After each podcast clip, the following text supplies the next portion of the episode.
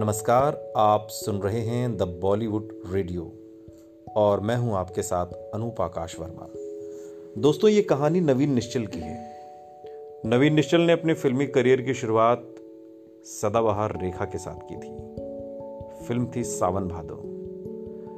सावन भादो में रेखा और नवीन निश्चल दोनों की ये चूँकि पहली फ़िल्म थी, हालाँकि इसके बारे में नवीन निश्चल ने एक इंटरव्यू में कहा था कि इस फ़िल्म में मिली कामयाबी के बाद उनको कभी पीछे मुड़कर देखने की ज़रूरत नहीं पड़ी।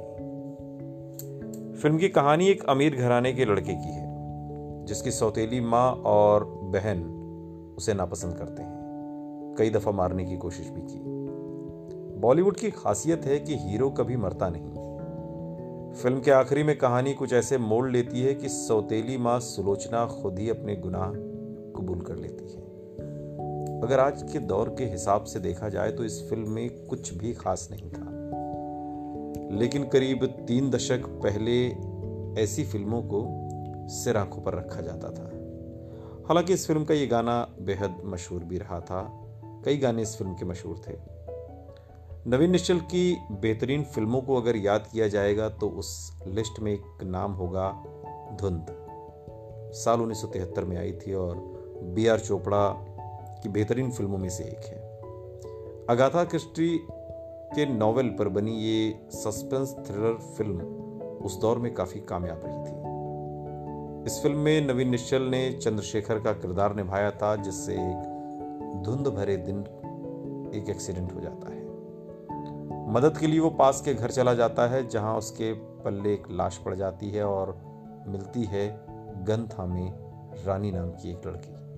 जो बताती है कि उसके अपने पति का उसने मर्डर कर दिया है। और आगे का घटनाक्रम भी काफ़ी रोचक है। आप कभी फुर्सत मिले तो फ़िल्म देखिएगा।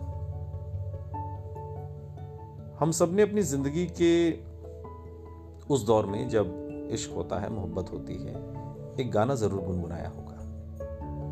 और गाने के बोल हैं, तुम जो मिल गए हो तो ये लगता है कि जहाँ मिल गया। ये मीठा गाना नवीन निश्चल और प्रिया राजवंश पर फिल्माया गया है। हँसते जख्म फ़िल्म का ये गीत आज भी लोगों की जुमा पर रहता है। एक फ़िल्म आई हाल फ़िलहाल में। हाल फ़िलहाल में क्या? कुछ साल पहले। घोसला का घोसला। छोटे बजट की फ़िल्म थी, लेकिन धुआंधार सफल रही। एक फ्रॉडिये के साथ फ्रॉड करना था और उसको वो ज़मीन बेचनी है जो है ही नहीं। इसके लिए एक एनआरआई चाहिए था और ये एनआरआई इस फ़िल्म में नवीन निश्चल बने हैं। वो एनआरआई का किरदार निभाते हैं, एक थिएटर ग्रुप चलाने वाले बापू जी ये ठगी करने के लिए राज़ी तो हो गए हैं, लेकिन डरे हुए हैं और उस डर को बहुत बेहतरीन ढंग से नवीन निश्चल ने पर्दे पर उतारा था। नवीन ने अपने समय की हर लीडिंग एक्ट्रेस के साथ काम किया। रेखा हो या राखी, सायरा बानो हो या फिर आशा पारेख, हर किसी के साथ अलग अलग किरदार में नज़र आए नवीन निश्चल। लेकिन हर एक्टर की तरह नवीन ने भी फिल्मी दुनिया का कड़वा सच झेला है। एक किस्सा तो वो खुद बताते हैं। वे एक फ़िल्म के प्रीमियर में मेट्रो थिएटर जा रहे थे। उन दिनों इम्पाला नाम की एक कार बड़े लोगों की पहचान हुआ करती थी। नवीन भी इसी कार से थिएटर पहुँचने वाले थे। मेट्रो थिएटर के बाहर सभी पत्रकार बड़े बड़े दिग्गजों का इंतज़ार कर रहे थे। जैसे ही नवीन की कार वहाँ पहुँची, आदतन पत्रकार अपना कैमरा लिए उस कार की ओर भागे। नवीन निश्चल ने कार का दरवाज़ा खोला, बाहर आए। उन्हें देखते ही सारे कैमरे नीचे झुक गए। पत्रकारों के चेहरे पर आई उत्तेजना यूँ लगा कि कहीं खो गई।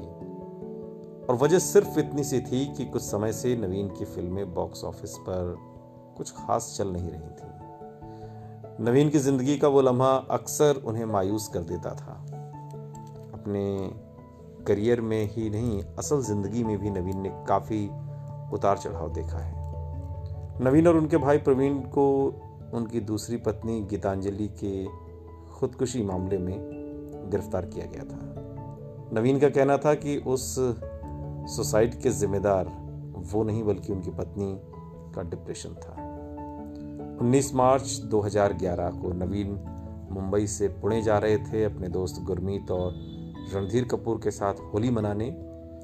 रणधीर उन्हें पुणे के रास्ते में मिलने वाले थे और इससे पहले कि वो मुलाकात हो पाती, नवीन की अचानक हार्ट अटैक से मौत हो गई। नवीन हमेशा से ही क्विक और पेनलेस डेथ चाहते थे। ये उनके शब्द थे, उनकी ये चाहत ईश्वर ने बखूबी पूरी की। सुनते रहिए द बॉलीवुड रेडियो सुनता है सारा इंडिया।